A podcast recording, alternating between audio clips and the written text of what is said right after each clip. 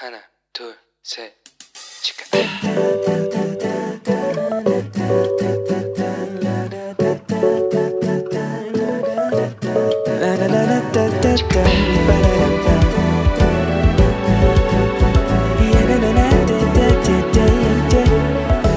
Here we go.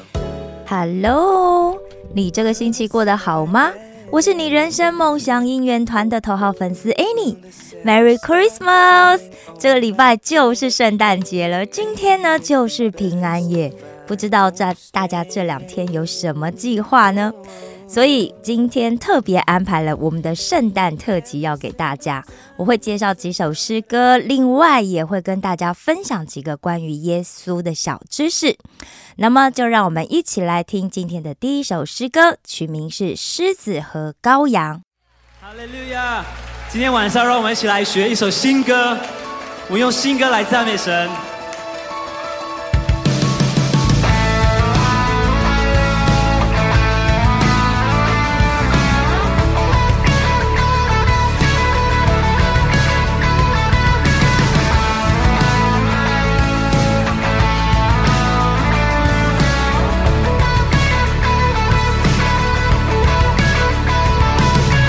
他乘降临，列国众王都屈膝。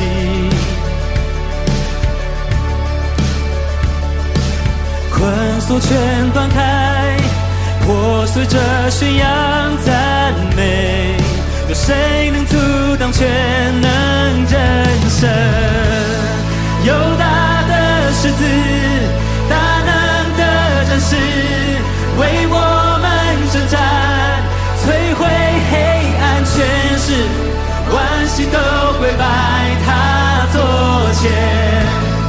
被杀的羔羊，羔羊的宝血，为这世上的罪，他断开锁链，万民都屈膝在十字羔羊的面前，万心都跪拜他座前。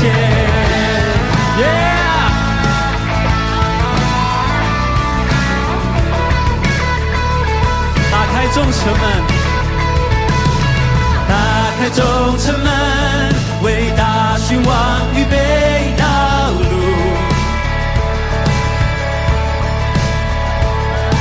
他来拯救我们，坡上被掳着的自由，有谁能阻挡全能神神？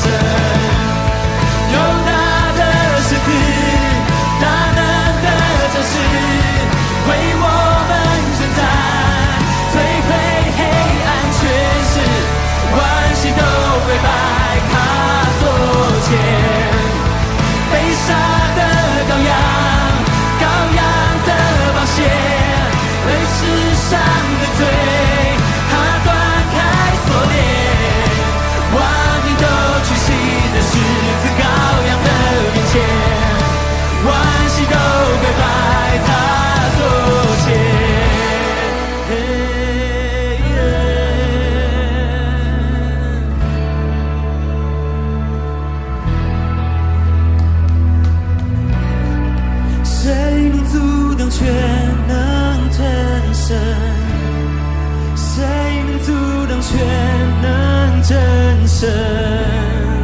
谁能阻挡全能战胜？谁能阻挡全能战胜？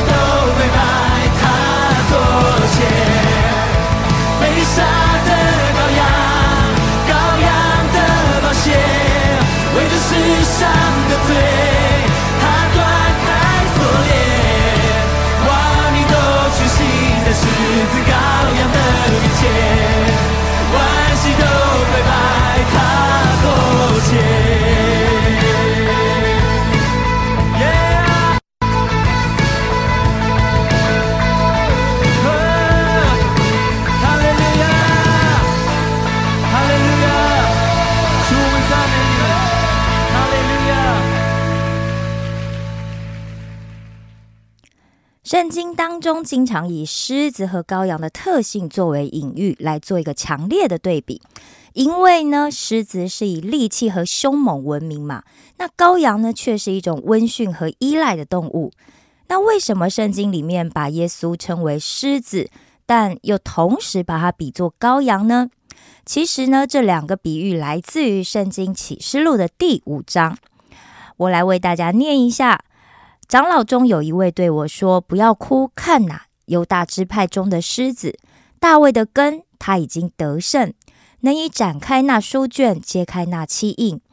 我又看见宝座与四活物，并长老之中有羔羊站立，像是被杀的，有七个角，七个眼睛，就是上帝的欺凌，奉差遣往普天下去的。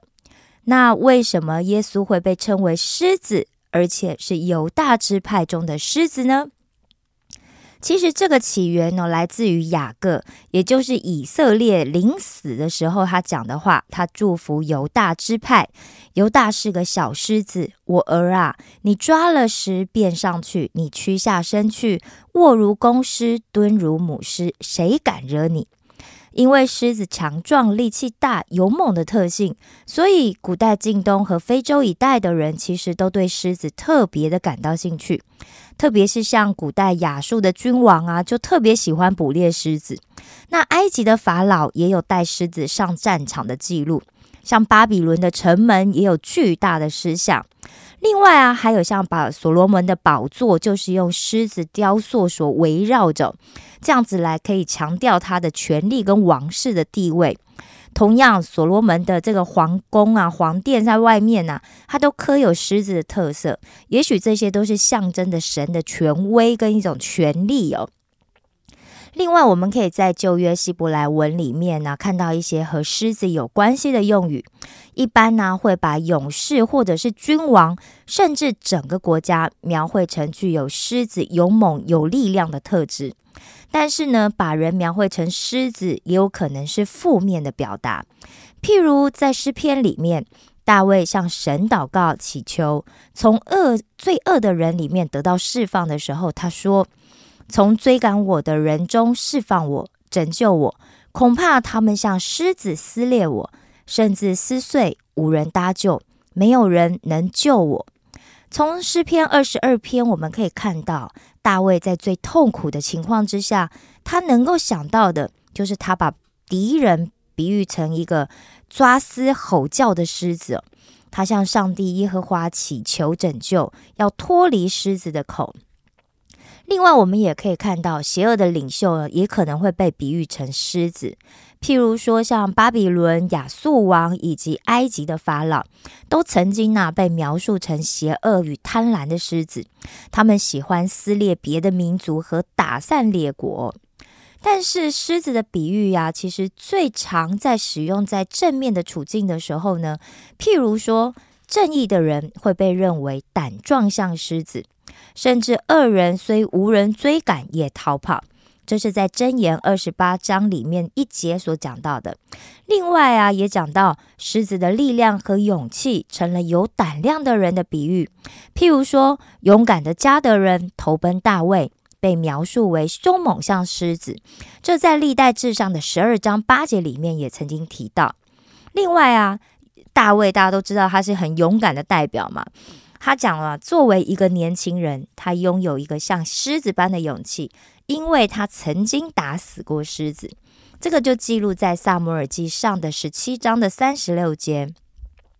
在旧约里面呢，作者经常会用狮子来比喻、描绘人跟耶和华的工作。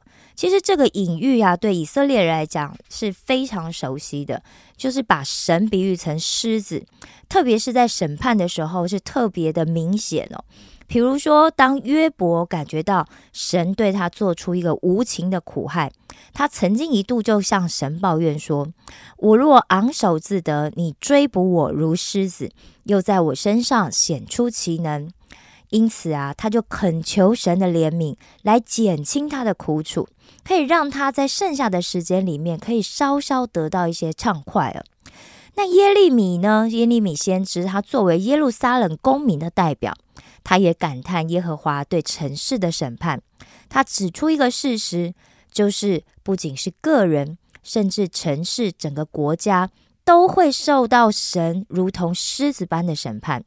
在以色列民出埃及和进入应许之地的历史里面，这里面讲到一位先知叫做巴兰，他也曾经宣布，神子民的力量就像一只有力的狮子和母狮，是不可抗拒的。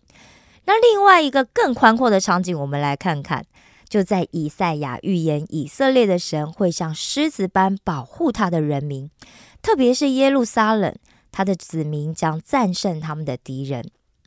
好的，上面就是为什么呃，我们把耶稣比喻成狮子，在圣经里面呢，这个狮子它到底是代表了什么寓意？那让我们在这里先一起听一首诗歌《奇妙的爱》，再来继续跟大家分享关于羔羊的部分。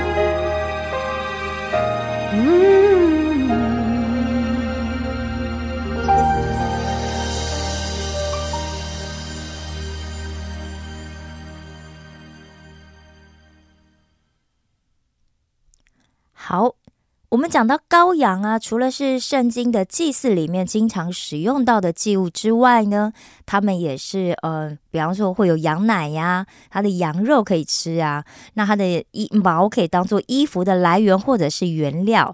那羊呢，也是送给其他人很棒的一个礼物哦。那在圣经里面呢，其实羔羊跟每一天、每个礼拜、每一个月，甚至是在特别的节期里面的献祭都有关系。特别是像在逾越节的时候，每天要献七只羔羊。那羔羊温柔的特征呢，也出现在圣经里面。耶利米先知曾经把自己比喻成一座一头温柔的羊羔，被牵到宰杀之地，落在敌人的手里。那这个形象呢，也曾经出现在耶稣差遣七十个门徒出去的时候的描述。他讲说，他们会如同羊羔进入狼群。耶和华的子民在耶和华的背膀中，也被形容成是一个温柔、顺从和依赖的羔羊。那神就是我们伟大的救主和牧羊人。因此，在末后的日子，他必像牧人牧养自己的羊群，用臂膀聚集羊羔，抱在怀中，慢慢引导那如养小羊的。其实，羊呢也经常会出现在跟审判有关的经文哦。譬如以赛亚在预言，神会审判他的民，和平会临到大地，羊羔必来吃草，如同在自己的草场。肥而丰肥人的荒场被游行的人吃尽。当然呢、有关羔羊的这个比喻啊，最重要的应该就是在应许里面的弥赛亚，也是我们讲的大卫的子孙耶稣基督。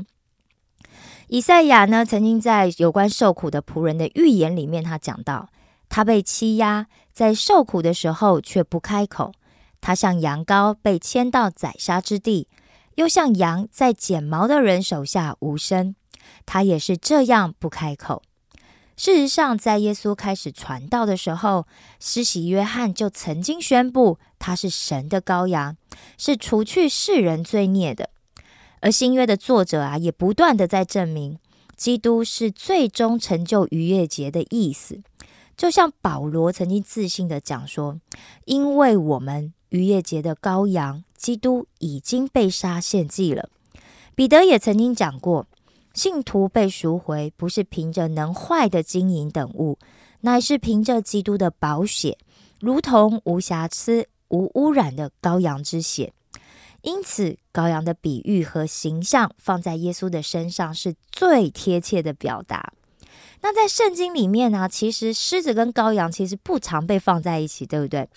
但是呢，在某一些关键的经文，会把这两个，就狮子跟羔羊，也跟弥赛亚时代的某一些特质联合在一起。譬如说，以赛亚在谈到弥赛亚统治的新纪元的时候，将是一个平安、和睦。公正和安稳的处境。他讲到，豺狼必与绵羊羔同居，豹子与山羊羔同卧，少壮狮子与牛犊并肥畜同群。小孩子要牵引他们，牛必与熊同食，牛犊必与小熊同卧，狮子必吃草，与牛一样。哇，各种凶猛的野兽可以这些跟这些温驯的野兽在一起耶，而且它就还不会吃它们哦。那真的就是一个和平的时代，对不对？那像在这样子我们人跟神的盟约关系里面呢，其实所有指向伊甸园吃青草的这些生物都要被恢复。事实上，这代表着所有的仇恨都要消失，不仅是人跟人之间，其实在动物界里面，甚至是人跟这些牲畜里面，也将会有和谐。那狮子和羔羊的比喻，和弥赛亚将要来的祝福，以及他公正的统治这个关系是非常重要的。但是呢，在狮子跟羔羊之间，还有基督之间呢，还有一个更重要的关联，就是我们刚刚谈到的启示录五章的五到六节，这是一个非常非常重要，把狮子和羔羊比喻成基督的经文哦。虽然呢，启示录在其他地方也曾经描述基督是羔羊这个比喻，曾经超过二十四次哦。但是哦，启示录五章的五节，它描述基督是犹大支派中的狮子，大卫的根，他是首先被公认唯一可以打开七印书卷的。虽然在下一节啊，他就被被确定了，就他的呈现的形象是一个被杀害的羔羊。那这里面讲到羔羊虽然被杀了，但仍然活着。狮子和羔羊还有基督相连的这种双重隐喻啊，就指向了圣经的中心主题，并且为成就这个世界、地球啊历史上的这个事件找到了最高峰。因为基督就是羔羊，也是征服得胜的羔羊，他完全成就了渔业节代替人类赎罪的生计的目的。如果他没有复活的话，那么牺牲将是不完整的。作为人类的救主，他战胜了罪恶、死亡，还有所有的邪恶权势。这活的羔羊呢，现在正坐在宝座上，他是至高无上的、尊贵的、统治万有的。那作为狮子，他更是全权的拥有犹大以及大卫继承人的权利。所以这些隐喻呢，就给基督徒带来希望跟信心，因为我们可以跟基督联合。让我们可以透过圣灵的能力，展示像狮子般的勇气，还有像羔羊般跟随和依靠耶稣基督的这个形象。我想，这个世界上应该没有任何一个人可以像耶稣一样，在还没有出生的时候就开始有人为他写传记了。那让我们在这里先听一首诗歌，等等回来再继续聊吧。接下来要送给大家的诗歌是《奇妙恩典》。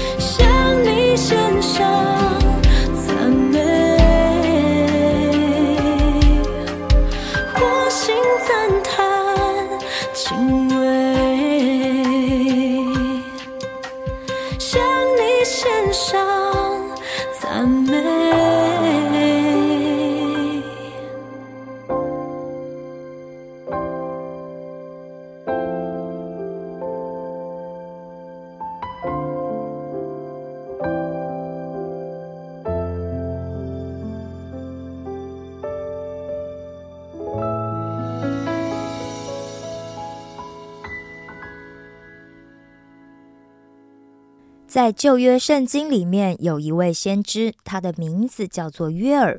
那约尔是谁呢？约尔的意思就是耶和华是神，他是毗图尔的儿子。除了这个之外，其实圣经对他的这个生平描述的很非常的少。那约尔呢，是十二位小先知里面的第二位，他也是约尔书的作者。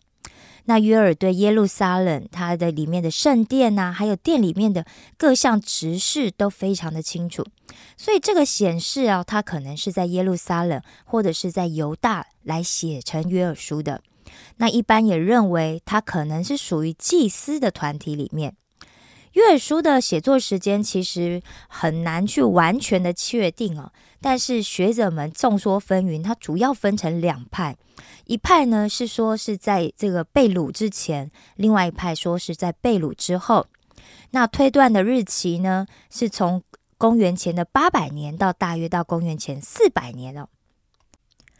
因为啊，从经文里面对于耶和华在约沙法谷向列国施行审判的描述看来，约尔写这些预言，应该是在耶和华让犹大王约沙法在战役里面大获全胜之后，也就是约沙法在这个西元呃西元前九百三十六年登基为王之后哦。但是另外预言家，呃，预言家的这个阿摩斯，他也曾经引用过约尔书里面的经文，所以这可能代表着约尔的预言，其实他写成的时间是比阿摩斯还要早的。那阿摩斯呢，他是在公元前八百二十九年到八百零四年这当中来发预言的。所以，这个约珥书在希伯来文圣经的正典里面，它被列在何西阿书跟阿摩斯书的中间，所以也显示它应该是写于早比较早的时期。所以，也有也有学者他就认为哦，约珥说预言的时间大约呢是在公元前八百二十年左右，也就是耶稣出生前的八百多年呢。在约珥书的五章二节里面说到。伯利恒以法他，你在犹大诸城中为小，将来必有一位从你那里为我而出，在以色列中做掌权者。他是从亘古从太初而出。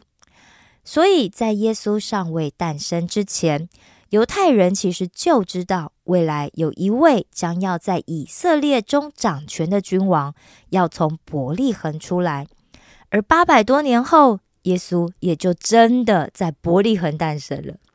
那伯利恒是个什么地方呢？伯利恒呢，就在这个多山的犹大王国境内。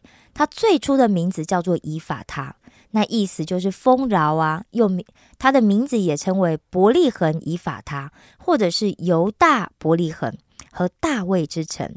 在圣经里面，第一次提到伯利恒，其实是讲到雅各他最钟爱的这个妻子拉结，在生下他最小的儿子便雅敏之后，他就难产死在死在这里了。那雅各呢，就把他埋葬在通往以法他的路边，也就是在这个城市的北面呢。那根据路路德记的记载啊，山谷向东的地方呢，就是摩押人。路德故事发生的地点，那里是他来到财主波阿斯的田地拾取麦穗的地方。还有就是他跟他婆婆拿厄米回到这座城市的小路。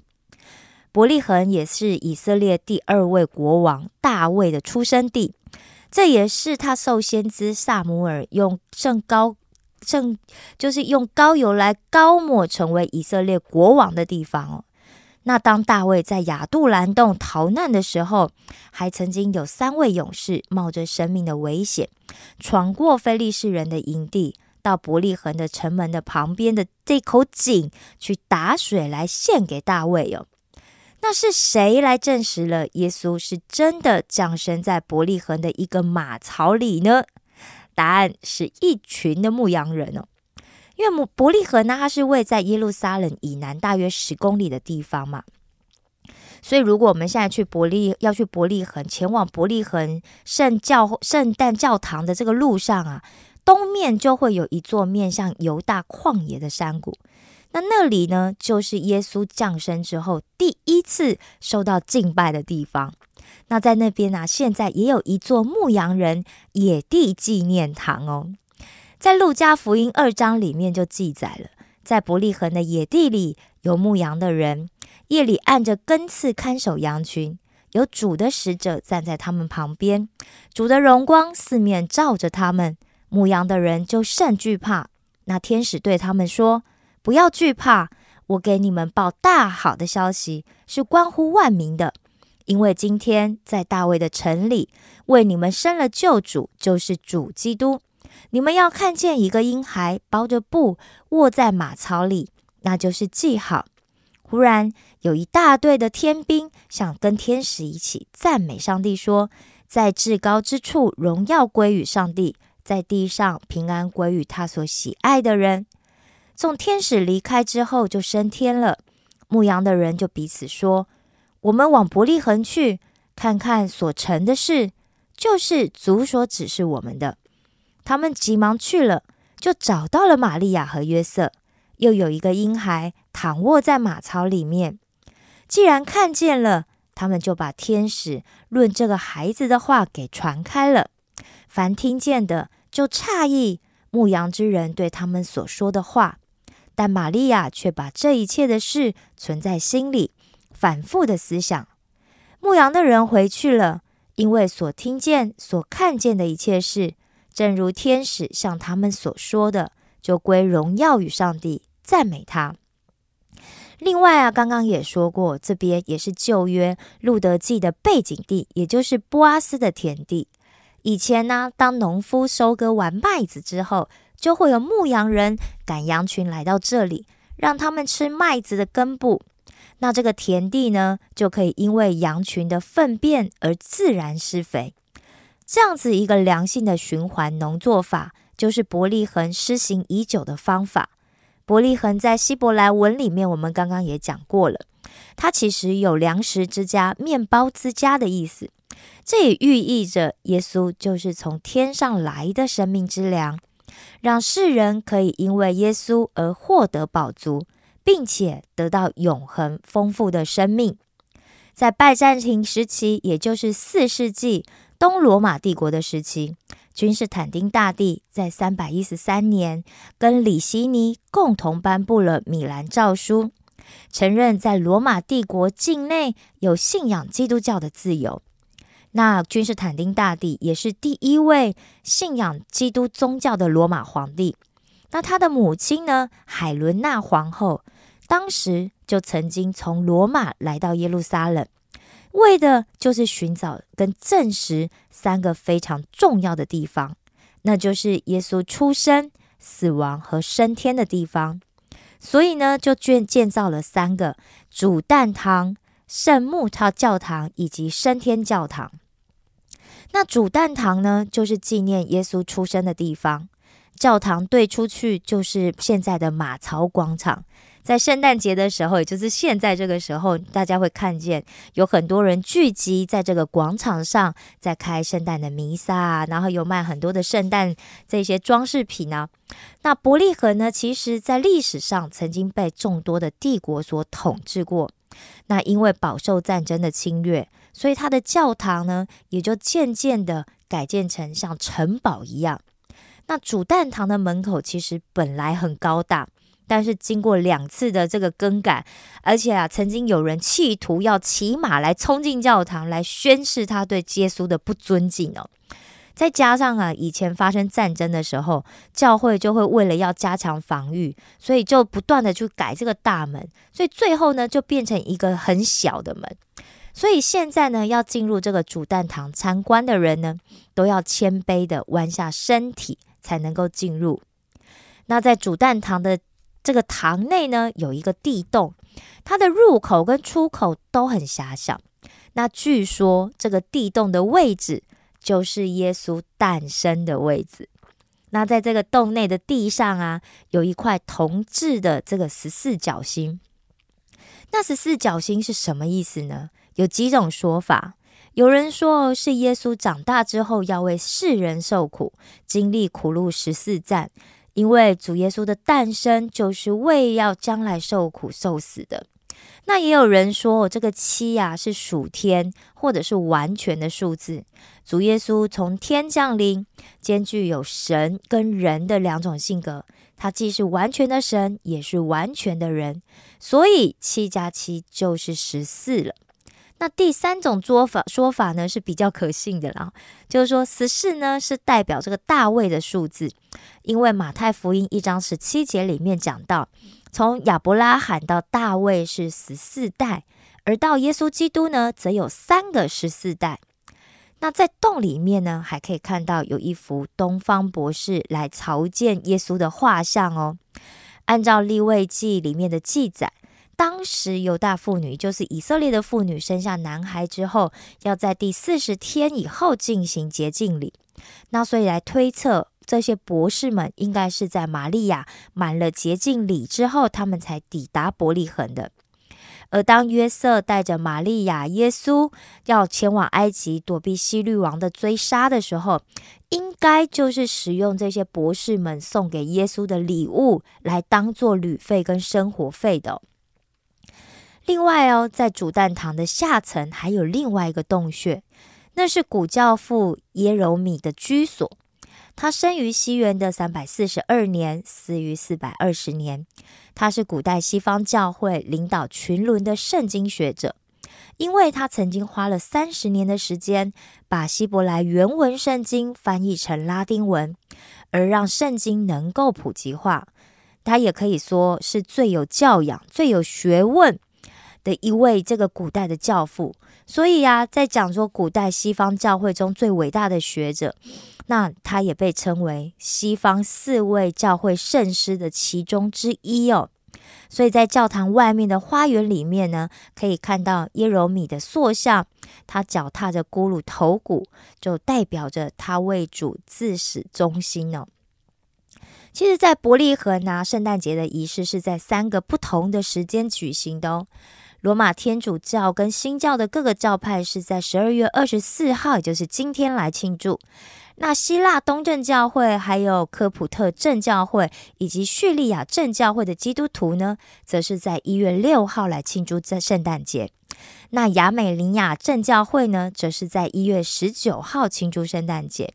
但大部分的圣诞游行呢，都是会在这个主诞堂教堂外面的这个马槽广场来进行哦。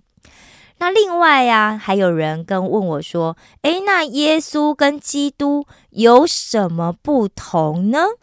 好，让我们在这边再一起听一首诗歌，我们再继续接着聊。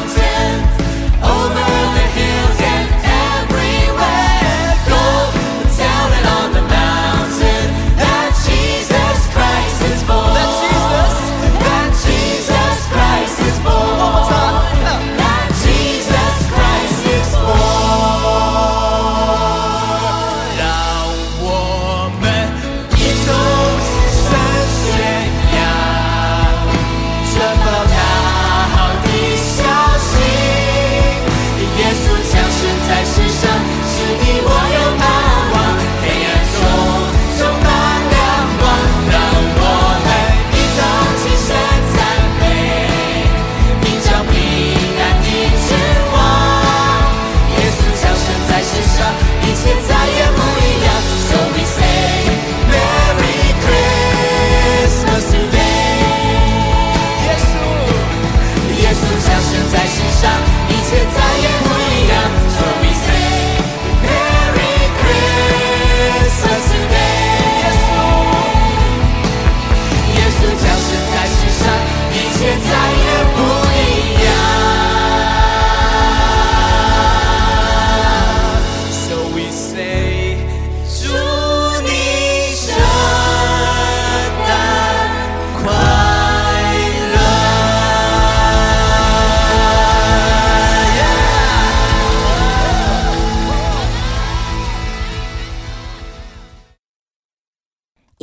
这个名字其实是希腊文，它等于希伯来文里面的约书亚的意思，意思呢就是耶和华救主或者耶和华救恩。所以耶稣呢是一个名字，那基督呢则是他的职称跟身份。基督呢就是旧约里面弥赛亚的意思，也就是神的受膏者。那受膏者就是被神任命并且赋予某种使命的人。另外，大家也会听到耶稣被称为以马内利。那如果说耶稣是呃上帝借着天使所起的一个名字，那基督是他的职称跟身份的话，那以马内利呀，就是人们对他的称呼，意思是神与我们同在。当我们信了上帝之后，我们会经历到救主耶稣不是在天边，而是时时刻刻都跟我们同在的神。因此，我们就可以赞叹的说：“哇，以马内利，也就是神与我们同在。”就像当我们呼求上帝的时候，他是一个跟我们亲近的神一样。所以，只要有主，每一天晚上都是平安的夜晚，因为上帝就是平安，耶稣就是平安。而只要你接受了主耶稣，那一天就是你的圣诞。为什么呢？因为耶稣诞生在你的里面了。亲爱的朋友，不知道今天的你是什么样的心情呢？但是，如果你也希望耶稣诞生的这个好消息可以为你的生命带来改变的话，那么我想邀请你跟着我做下面这个祷告。你准备好了吗？亲爱的天父上帝，我感谢赞美你。我相信上帝是独一的真神。并且接受上帝所赐独生爱子耶稣的爱。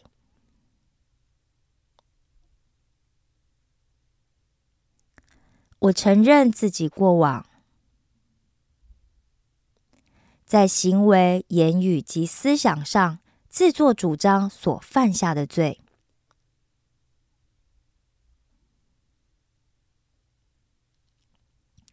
我愿意悔改。我感谢主耶稣，他爱我，并为我的罪钉死在十字架上。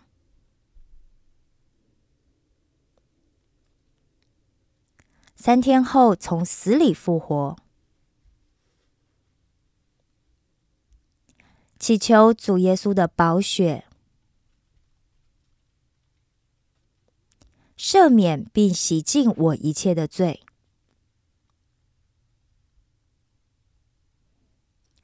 我愿意打开我的心门，邀请主耶稣成为我生命的救主。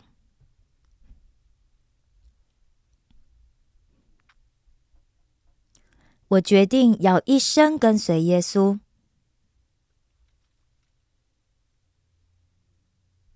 让上帝引导我前面的道路。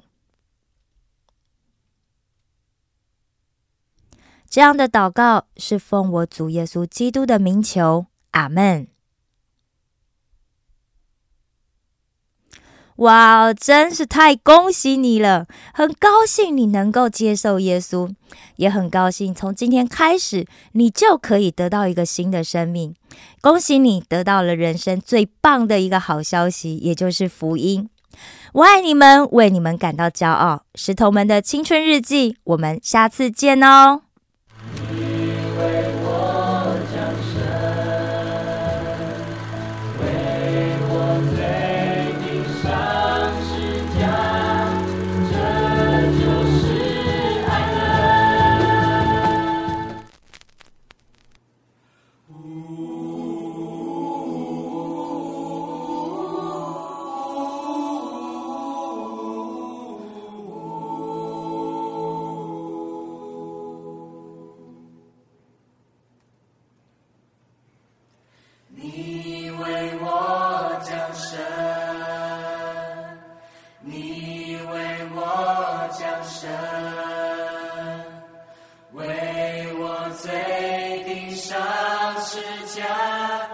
这就是